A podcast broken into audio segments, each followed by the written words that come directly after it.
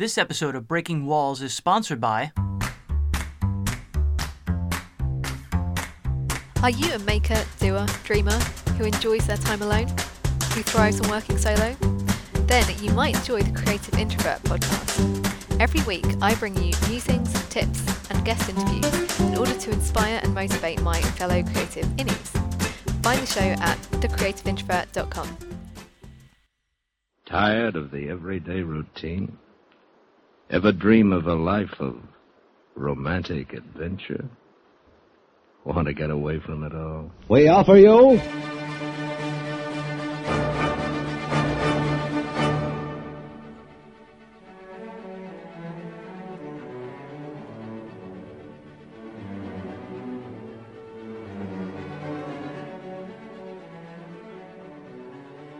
What's up, guys? Welcome to Breaking Walls episode number 63. My name is James Scully. Today on Breaking Walls, we're going to head to the studios at Mana Contemporary in Jersey City, New Jersey, for a conversation with artist Shantell Martin. Shantell's art exists in the space where time, energy, and evolution converge. She currently produces large scale murals, installations, and other pieces that ask questions about our human existence and positively engage the viewer. Almost all of Shantell's current creations are made on white surfaces using black ink paint or another similar medium. What's most incredible is that there's nothing black and white about Shantell or the art she produces. Both are vibrant, thoughtful, and connected to the world we see around us. If you haven't seen Shantell's creations and are now hearing this, I'm providing written links to her site and social media in the description for this episode, and I'd also suggest you definitely go check it out before listening. Her website is shantellmartin.net. S H A N T E L L M A R T I N.net. Seeing her work will absolutely give you larger context for who she is and why she approaches life the way she does. Now, before I go on, I just want to say that if this is the first time you're listening to Breaking Walls and would like to subscribe, please do so at iTunes by searching for Breaking Walls or by following us at SoundCloud at The Wallbreakers. If you like these podcasts, please leave an iTunes rating and review. It helps the iTunes algorithm, it'll help more people discover Breaking Walls, and in some ways, you'd be doing marketing for me, so I'd appreciate that. Thank you. By the time you'll hear the next episode of Breaking Walls, I'll have information to share about new places this podcast will be available.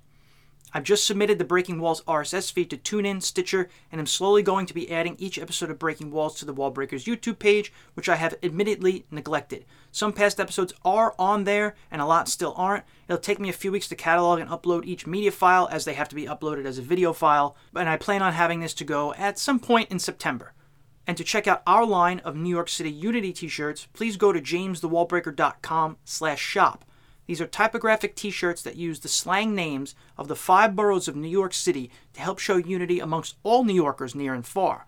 My partner and myself recently released a 60 second commercial spot and photography for the shirts. We've gotten good feedback on the creative work, so thank you for that feedback and for your constructive criticism too at times. It's very much appreciated, and we're looking forward to expanding this line in the fall. But one thing about Unity is that we don't want to just release clothing. We want to do something for the community of New York City as we're doing this. Otherwise, we're just another people trying to make t shirts, and that's not what we're about.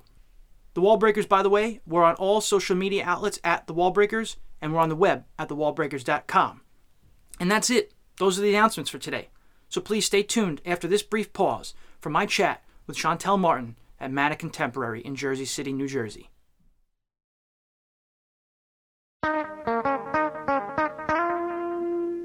The first thing I want to ask you is you just got back from a cross country trip, correct? Where you were documenting your trip on the way back. Yeah.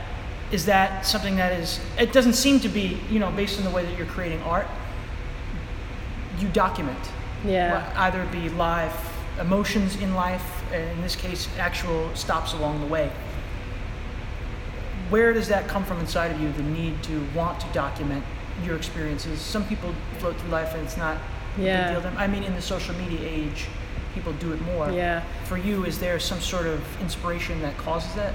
Well, I think the documentation part came to me much later than the execution part. So I started my career in Japan as a VJ, as a visual jockey. Mm-hmm. And they would basically create live drawn digital analog illustrations in clubs or avant-garde venues in Japan. So I did that for about four and a half years, and that was how I started my career, and that was my career in Japan. And for the most part, I didn't document it and I didn't save it. You know, I'd go and I'd be drawing for a few hours, and then I close my computer and I go home. Mm-hmm. Now you fast forward, and I look back at the beginnings of my career. I look back at these first five years of my career, and they don't exist mm. because I didn't document them. Mm. Because of that, it's made me be much more of a documenter now because I understand that a lot of my work is experiential based, a lot of my work is installation based, a lot of my work is murals, for example, or wall drawings. And these go away. Most of them are temporary. So most of my art doesn't actually exist. Mm. So to kind of create this space where my work actually exists, I started to document and make sure, okay, if I'm doing a mural, let me make sure I hire a photographer that I love working with and let him or her come and document the work because I know that that will be the work in the future and the work itself is gone. Right. So it's been more of um, something I've done in the last kind of five years because I didn't do it in the first five years of my career. Now, those first five years when you were basically working, and like you said, you'd close your computer and you'd go home, were you looking at it as a career, or were you doing that because you were saying, "Oh, I'm grateful and thankful to be done with night. I want to go home," or was Yeah. it more like you were just so involved in the art? Well, then it was it was about more of a Zen approach, right? In a way, it was more of like, you know, art. I don't think we should be too precious over art because then we're worried about the preservation of it. So if I show up to a show and I'm worried about it being recorded or documented or preserved, then that takes away from the experience of it, and that takes away from just going and actually executing it and mm. enjoying it and understanding that it's the preservation is in the experience of other people. Mm-hmm. So if you go and you saw me drawing in the clubs in Japan, you are the part of the documentation of my work. You are the part of the experience of my work. Mm. You just weren't saved on a hard drive somewhere. Mm-hmm. So it came from this kind of idea of, you know, wanting things to be in the moment and wanting things to be an experience and not being too precious over the preservation of the thing. Mm-hmm. So maybe, perhaps some of that changing is just that you're aging. So you're Yeah, it's funny. You, it, it is true. You get a little bit older, and you realize that a lot of your work in your life has been destroyed mm-hmm. because it's been temporary or it's been ephemeral. And then you realize that you know, as an artist, you're only actually going to make X amount of work in your lifetime, sure. And you want that to stick around a little bit. You want it to have some life. You want it have to have some legs. You want you want to be able to tell that story. Mm-hmm. And I think it is something that definitely happens from getting a little bit older. Uh, you kind of get a little bit more attached to your work, which is mm-hmm. something I've tried not to do. I've tried not to be attached to my work because of that precious effect that it can have on you from not enjoying it as much. But I also think it is important to preserve the work to a certain degree to tell the story beyond your lifetime. Mm-hmm. I want to come back to this in a few minutes Yeah. because there's a lot more that immediately makes me want to ask you certain Yeah. things. But I'd like to go back to the beginning with you. Either your earliest memories as a creator, or just maybe your earliest memories outside of being an artist and what they are for you and how they have affected you. You know, there artists, some artists, they create through pain. Some artists create through joy. You know, there's a combination of all Yeah, of that in everybody's lives. And for you, obviously, you do not have an American accent. Yeah. So you've been on journeys in your life. Yeah. Can you take me back to your earliest memories? I'm from Thamesmead, which is in southeast London, uh, one of these kind of council estates built in the late 1960s to provide housing after the Second World War because a lot of the Victorian housing was destroyed. So it's kind of around this era where we started to build these kind of like brutalist concrete kind of housing estates and we had this vision where you know people from all different backgrounds around the country can come and live on them but mm-hmm. you know it never ends up being like that. So mm. Thamesmead ended up being you know having a bad reputation. It was a backdrop for, for movies like Clockwork Orange and mm-hmm. a bunch more recently Misfits and car commercials. So it was interesting growing up in this place where in a way it seemed quite futuristic and ambitious but on the other hand it was very far behind. And i drew as a kid i wrote as a kid growing up there but i didn't know it was art because there were no artists around us there was no galleries around us there was no museums around us it was something i did to, that the action of drawing or the action of writing made me feel better mm-hmm. and I, I used to draw lots of little face you know take a page and just draw lots of different faces and kind of make up names or powers or identities for them.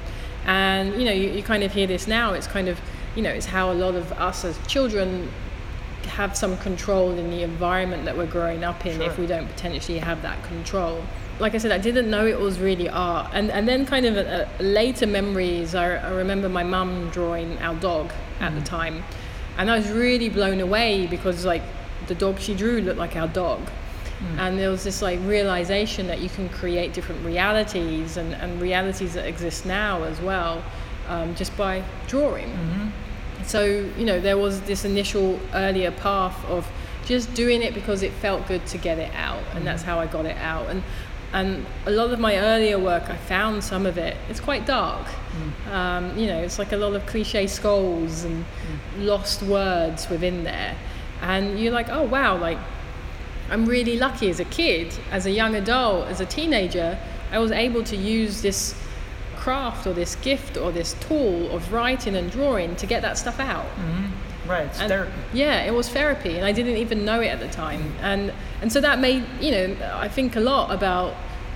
I had that natural instinct to do that because it made me feel better, and, and that was actually the, the thing I'm drawn to do in this life. Mm-hmm. And if that isn't your thing, how did other kids in grow, I was growing up with or in similar circumstances, what was their therapy? Like, mm-hmm. how did they get that out? How Sure. did they feel better? Mm-hmm. So I feel very fortunate. That was at the beginnings of my career. Was basically you know self therapy mm-hmm. to get that stuff out, and uh, eventually you know that took me to art school, where you know similar thing. It was I was a very morbid art student, but it helped me work through a lot of things, and I had to go through that. Why do you say morbid art student? Um, I was morbid because you know I made nooses. Um, I had a, a character I used to tag was called Hangman. My business card was one of those cards that you get from the funeral home that said "In loving memory," Shantell Martin. So you know there's an obsession with death.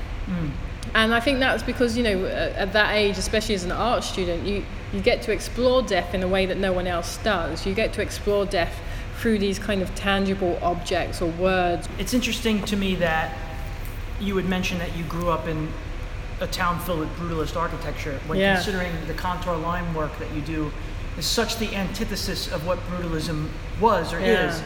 And also, it, right now, you're speaking to me about an obsession with death. And when I look at your work, I can't help but notice how alive it all is. Yeah. So, obviously, things have Yeah. changed slightly in that time. Well, you know, it's a path.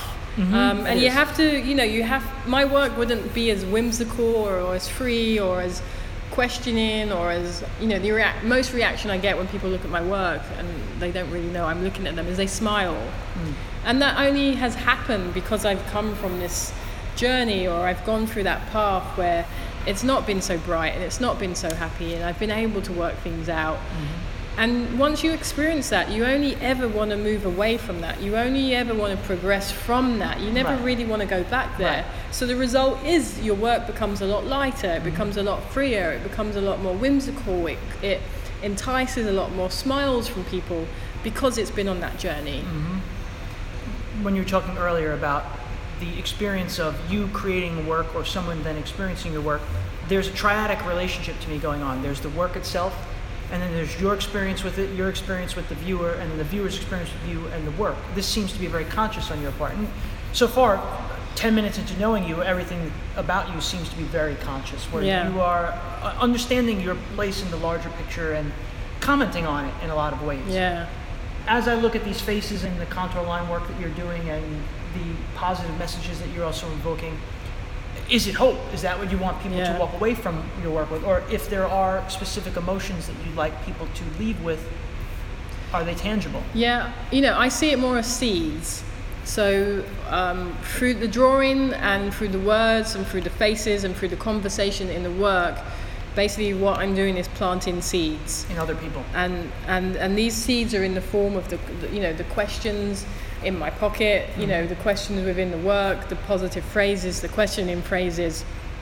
The idea is that you look at it and those seeds are planted consciously or unconsciously, and you take that away with you. Mm-hmm. That's what I feel like my work is. Mm-hmm. You just took out, and since we're on audio, are you you? This is what was in Yeah. your pocket. And to hand this to somebody who doesn't know the answer to that, that could create a lot of terror in their mind, right? And but to somebody who does, that's a, almost Yeah. a reaffirmation of yes, I do know who I am. And the thing is, is like you know, I hand these stickers out all the time, and I have a T-shirt that says "Are you you?" And it's funny the response that you get walking down the street with a, a, a tank top that says "Are you you?" And it's like people are curious about this, people are afraid of this, mm-hmm. but they're also drawn to it mm-hmm. and they're intrigued by it. And you know, the question of who are you or are you you? It's a cycle. It's an understanding. It's a mm-hmm. celebration of self. It's a, it's a knowing that you know, once you do have an understanding of yourself, that there's still so much more growing and mm. understanding and things to be discovered, mm-hmm. and, and that's the fun of it. I kind of try and direct the, the identity question into more of like, well, how are you finding your way mm. versus like, who are you as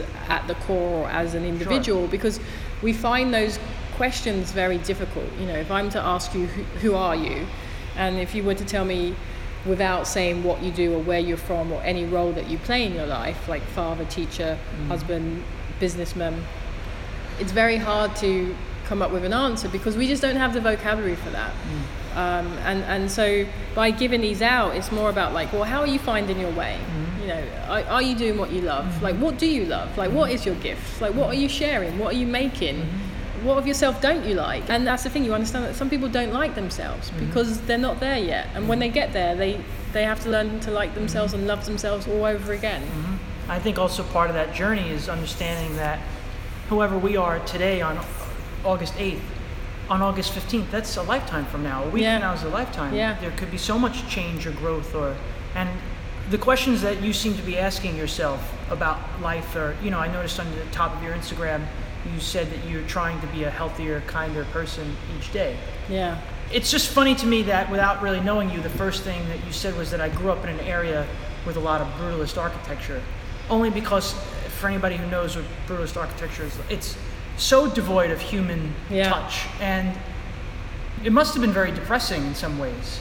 you know, as, as a kid, it's fun because you're basically grow, growing up, um, you know, there's like, uh, you know, levels and bridges, and it's all very concrete and dark and grey, but you ha- we have things to jump off, things to run up, thing, you know. So for us, it was a big playground. Okay. You know, um, you don't, at that point, you don't have a comparison.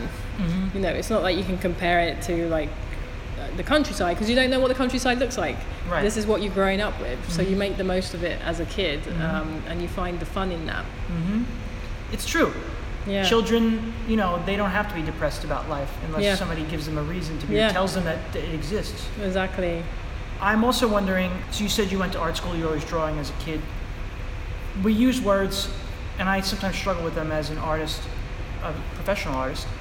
Work, career. I almost, in writing the outline for you, I wasn't really sure if I wanted to call your work work. Yeah. Because I don't know if you would call what you're doing work. Yeah. And so I'm wondering, was there a, a specific moment in time that you realized that this was something that you wanted to do to help feed yourself?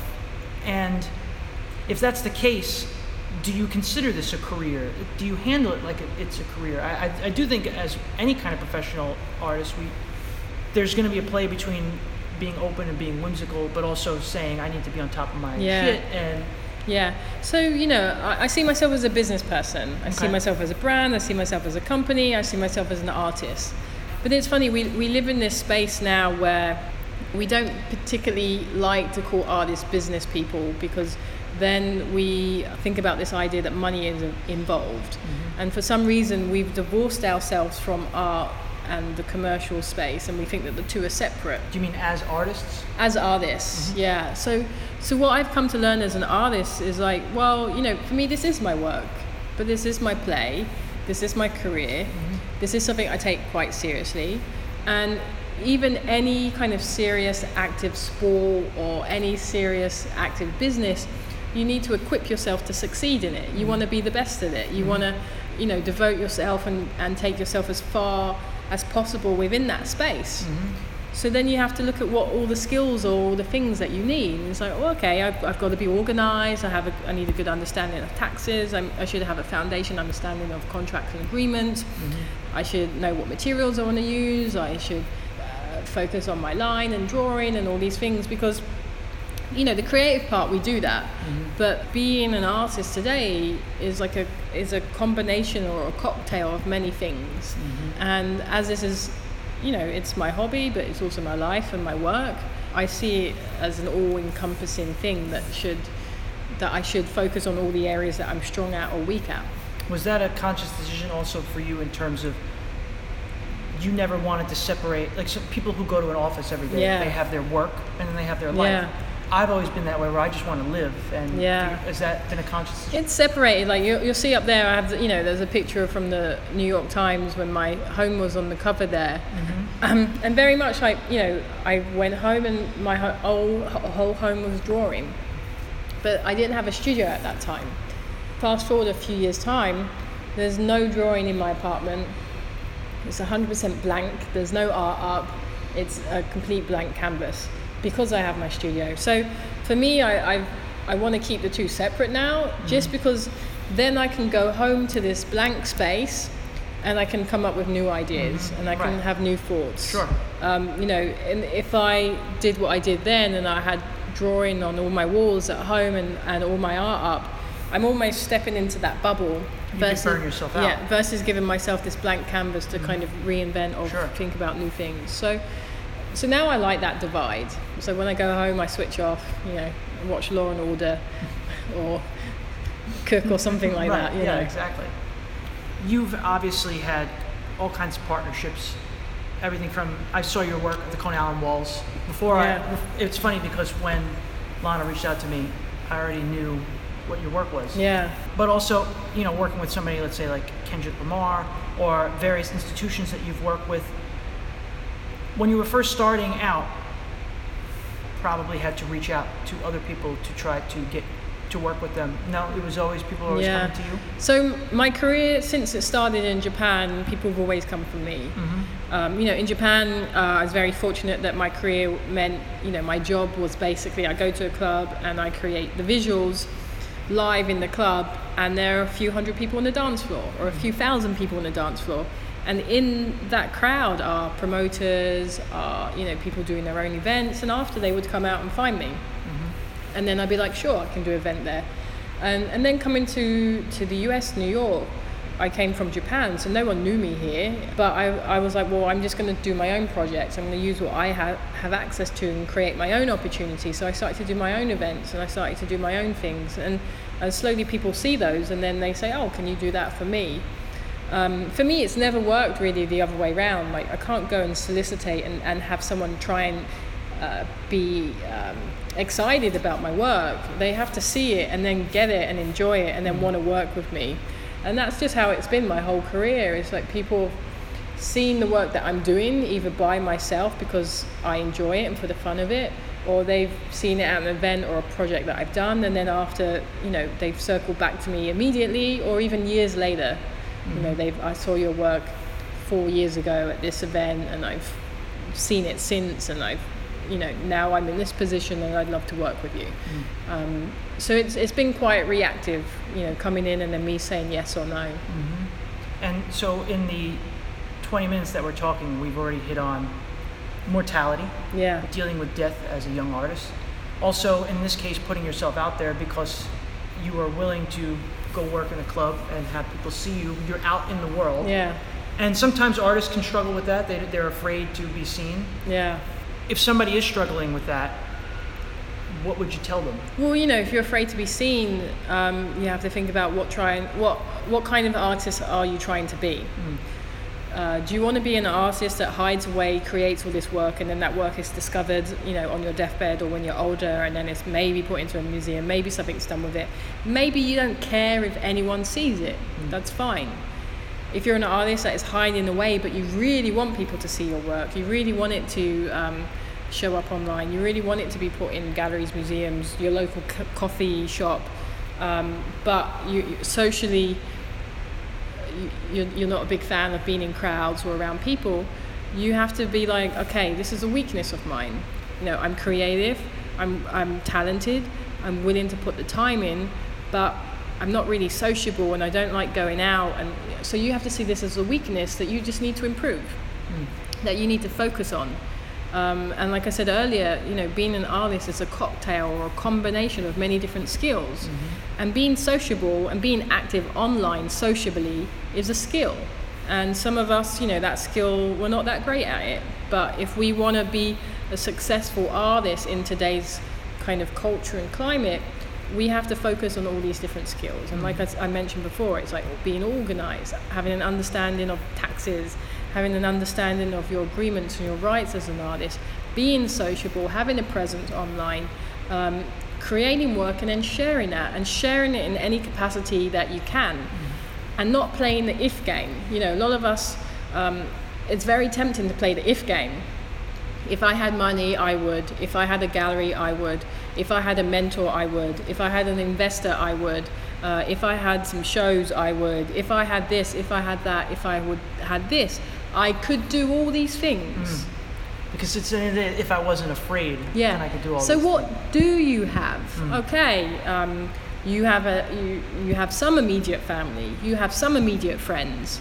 Uh, maybe you have access to uh, the, the local cafe. Maybe you have access to a local space or a local school, and that's where you start. You know, and, and you start showing work to your friends, showing work to your family, showing work in spaces where you can show it, making your own opportunities, but doing it in a way that is accessible to you. Mm-hmm. And then you slowly build out from mm-hmm. there. And as you do that, you focus on building all these skills that you need. Obviously, then patience would be a key, right? Because we want Yeah. everything now, but Yeah. we might not know what that is. Yeah, I think one thing that's really helped my career uh, and just really helped me as an individual is that I'm in no rush. Mm. No rush for what? Life, general, or I'm in no rush for my career to unfold uh, and be this imaginary successful thing, whatever it is. You know, I'm in no rush to discover myself. I'm in no rush to go on this self-explanatory, like, you know, uh, this self exploration of myself or my art. You know, you've got to be patient and you've got to let the work unfold. Um, that doesn't mean that you know you can go home and just sleep all day, but it just means like your career as an artist is going to unfold over time and you shouldn't rush that. Hmm. Because one thing leads to another leads to another leads to another and leads to another and you need to kind of let that unfold in the way that it should be. Hmm. And and and yes it is tempting to be like oh well why is this person doing this and why is that person doing this? I could do that i should be doing that i should be doing that. And it's like you know what? It's not your time yet. Hmm. So what are you doing now? Let's focus on that. Mm-hmm. Everything that you've been mentioning, it does speak to somebody who is trying very hard to, well, maybe you're not even trying very hard. It's maybe it's very natural at this point to be present in yourself. But we're also talking about branding. It, you have a very specific style at the moment that is recognizable as your work. At the same time, you're saying you're not in any rush to have your career unfold. Does the need to be, let's say, active on social media? Do you handle your own social media, by the way? i, I do all of it Okay. So does the need to be active on social media sometimes supersede the ability to be creative or does the need to have a recognizable style that if people want to look you up or if people see your wall in Coney Island, they know it's you, supersede the ability to go and do something completely different? The thing is, is like yes and no. Like um, you, everyone has a style. You've got to pull it out. You can't just go out and pick it up. You know, uh, the work that I did ten years ago, you could look at it and still be like, oh, that's Shantell. The work I did twenty years ago, you could go and look at that and be like, oh, that's Shantell. Um, it's not like I created a brand. It's not like I um, created a style. It's always been there. It's just that over time it's been refining and becoming more and more confident as it goes along. If we go back a hundred years ago, artists had their own styles. Some artists were highly recognizable. It's just that we live in a space now where we have words like branding and we have words like um, you know these, these these kind of words that we sum things down to. Um, branding isn't new. Having your own style isn't new. Um, being recognizable isn't new. These things have always existed. It's just now that we've learned to talk about it in a different way with regards to like social stuff. Um, but you know, all I've done is like um, and, and, and, and this is why I draw live actually. I'm not a performer, but most of my work is drawn live, and that's how my career started drawing live in clubs because I found if I draw live, it takes away time mm-hmm. and it takes away time to think. Mm-hmm. Because if I'm drawing live, I don't have time to think. And worry. I don't have time to hesitate. Mm-hmm. I don't have time to worry. I don't have time to be insecure. And I don't have time to be anyone else. right. You can only be yourself in that moment. So the work that you're creating in that moment in real time is authentically you. Mm-hmm. And now you practice doing that over time. Of course you're going to have a recognizable story or story and style because you're not trying to be anyone else. Right, You didn't have yourself. time to, to imitate or mimic or let any other thoughts sink in, but but but the movement of your hand in a confident way over time, um, and you do that enough, and it, it's you. So like one practice you know I recommend for any artist is like put yourself in a position where you take away time.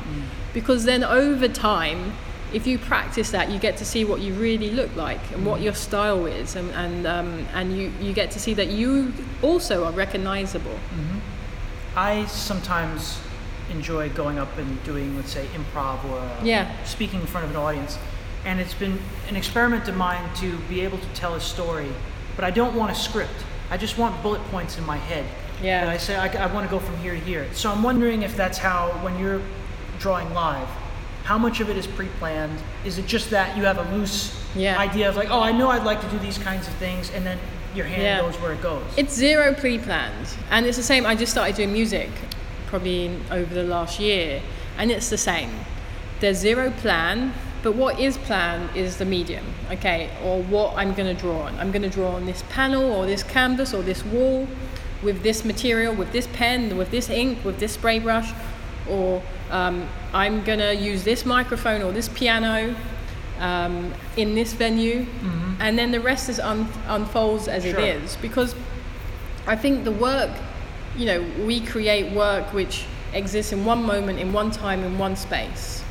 And the work that you want to create in that space and in that time, you want it to be the work that truly should have existed in that space and that time and being created in that moment. And if you go in with too many plans, you kind of take away from that magic that can happen spontaneously and intuitively. Um, and you take away from the magic that the audience brings to inspire the direction or the atmosphere of the space Sure. which guides the work. especially it's something that I've noticed in terms of let's say an open mic. Sometimes I'll be listening to somebody and they'll say, "Oh, I messed that lyric up," but I don't know that. Yeah. As the so just Yeah. keep going with it. Yeah. So I know, and, And then you're like, what? Wait, that isn't. You're not creating something new for us. It's not relevant. Sure, like you're right, bringing yeah. something in old. Like, right, yeah, right. And as once again, as a contour line artist, well, first of all, is that what you would consider yourself? Because No, I think contour lines is when you know you you, you, not you looking, create right? Mm-hmm. the contours of something and you're not looking. You know, I'm I'm clearly looking at what I'm doing and there's a clear focus in it. You know, it's less about the contours or going around something. Yeah.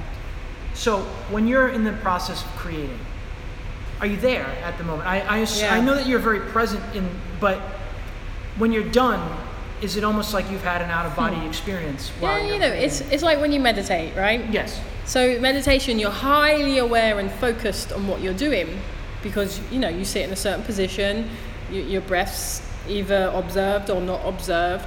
You're focused on the act of what you're doing, but you're at the same time you're taking a back seat, so you can allow what you're doing to be mm-hmm. what it needs to be. Mm-hmm. And it's the same as drawing, or it's the same as performing. You're highly focused on the activity. You're highly focused on details of what you're doing, but at the same time, you've, you've taken a back seat because you don't want to direct what is happening. Mm-hmm. You just want to la- allow what's happening. Um, so it's very much like that. I just take a, a, a seat back because then the pen goes where it wants to go instead of me telling it where to go. sure. It's almost as if you're a conduit for its energy. Yeah, And, and and I think a simple way to think of that is, you know, sometimes we pick up a pen and we think the pen's the tool, but let's ignore that. The pen isn't the tool. We're the tool. We're the one mm-hmm. being used. Mm-hmm. So we need to put ourselves in this almost like passive position where we can allow ourselves to flow, so we can allow this tool to flow. Mm-hmm. are you at this moment in time planning out? We're in August. Are you saying in December I'd like to do this? Or we're talking a lot about being present, and perhaps it's just that most of us grow up in a way where I think as artists we have to lose that fear of uh, of needing to have all the answers answered Yeah. already. And I also think that in the world that we're living in, the days of 401ks and good jobs with benefits, they seem to be going in another direction. So it's forcing us to be more entrepreneurial and creative. A lot of what we're talking about here is shedding fears in a lot of ways to be one's true self. And obviously, it doesn't seem to me that you're really afraid of anything at this point in time. Correct me if I'm wrong. Are there things that you're afraid of? Don't like flying. Okay. so things that are easily yeah. controllable. Yeah, yeah. Mm. How far down the road are you looking in your life right now? Or is it just tomorrow or is Yeah, it you know, so um, as uh, like I said earlier, like as an artist, I'm aware that you only make a certain amount of work within your lifetime, and I seem to be. Uh, it's in my nature also to be like really highly organized. So I've taken on the endeavor this year of cataloging and doing an inventory of all the artwork I've ever made that is still, uh, you know, physically here. Um, and you know, I want to do that as a living artist. That's a job that usually happens after you die, and then it's it's someone's burden to like go through your thousands of drawings that you've created and guess when you made them and like measure them and you know make a condition report about them. So um, right now I'm I'm cataloging and doing an inventory of all my art, uh, and you know thinking far out in the future. I don't really think too far out, but I think you know. Um, I started acting classes, you know, I want to maybe do acting. So I'm thinking in this near future where what do I want to do creatively or how do I want that to change?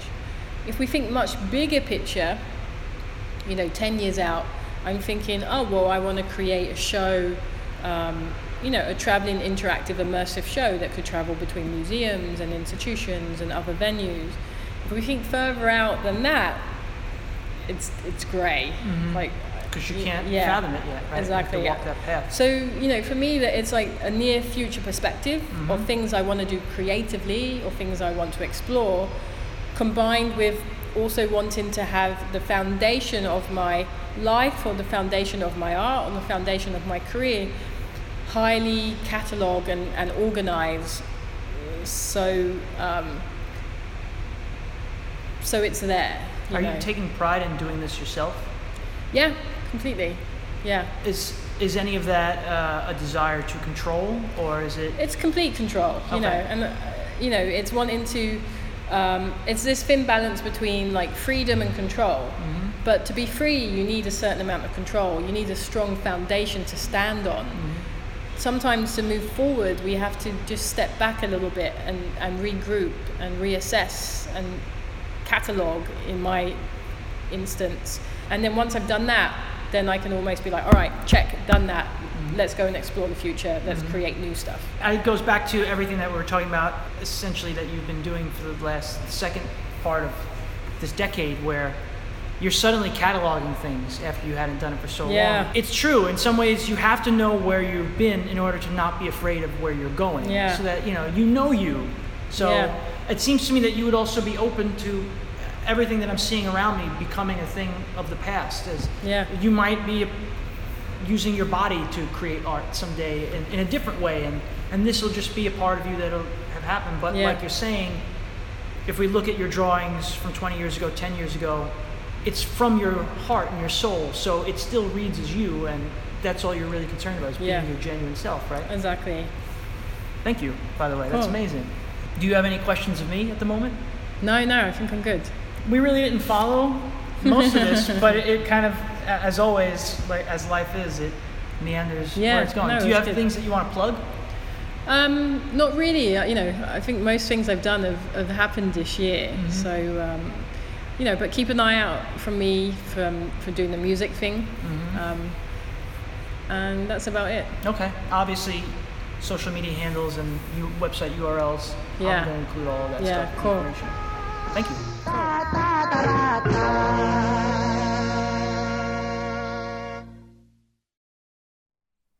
Shantell, thank you for a lovely, enlightening conversation. There are so many tidbits from this chat that I can take with me in my life. I'm very grateful for that. I hope you, the listener, felt the same way. The harvest season, it's all about gathering the fruits, the vegetables, the ideals grown from days, weeks, and months of hard work. Shantell has absolutely done that. She works to be balanced, she works to be patient, progressive, and she's obviously having fun. So her social media handles are at Shantell underscore Martin, and her portfolio can be found at shantellmartin.net.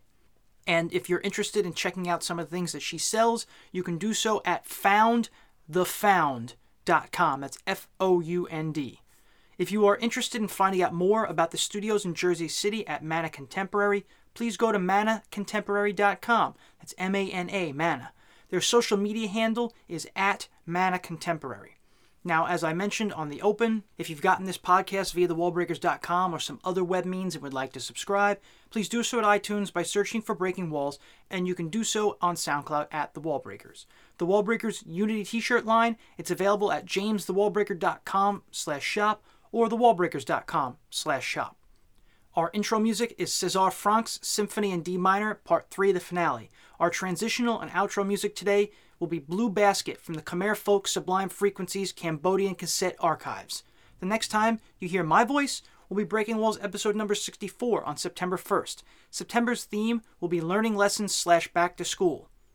I am planning on presenting two strong episodes to you one with a progressive professional dancer who works here in New York City, and the other centered around student loan debt and what we can do to gain a better understanding of why some of us have it, why some of us don't, and what we can all do together as a collective consciousness to combat the now $1.3 trillion worth of student loan debt in America. That is a factual figure. It's not embellished. There is $1.3 trillion worth of student loan debt. I have it on good authority that in terms of liquid cash assets in the entire world, that equals $1 trillion. So there is more student loan debt, $300 billion worth of student loan debt in this country, more than there are liquid assets in this entire world. I think it's time that we all did something about it together before this entire country crumbles under the weight of debt.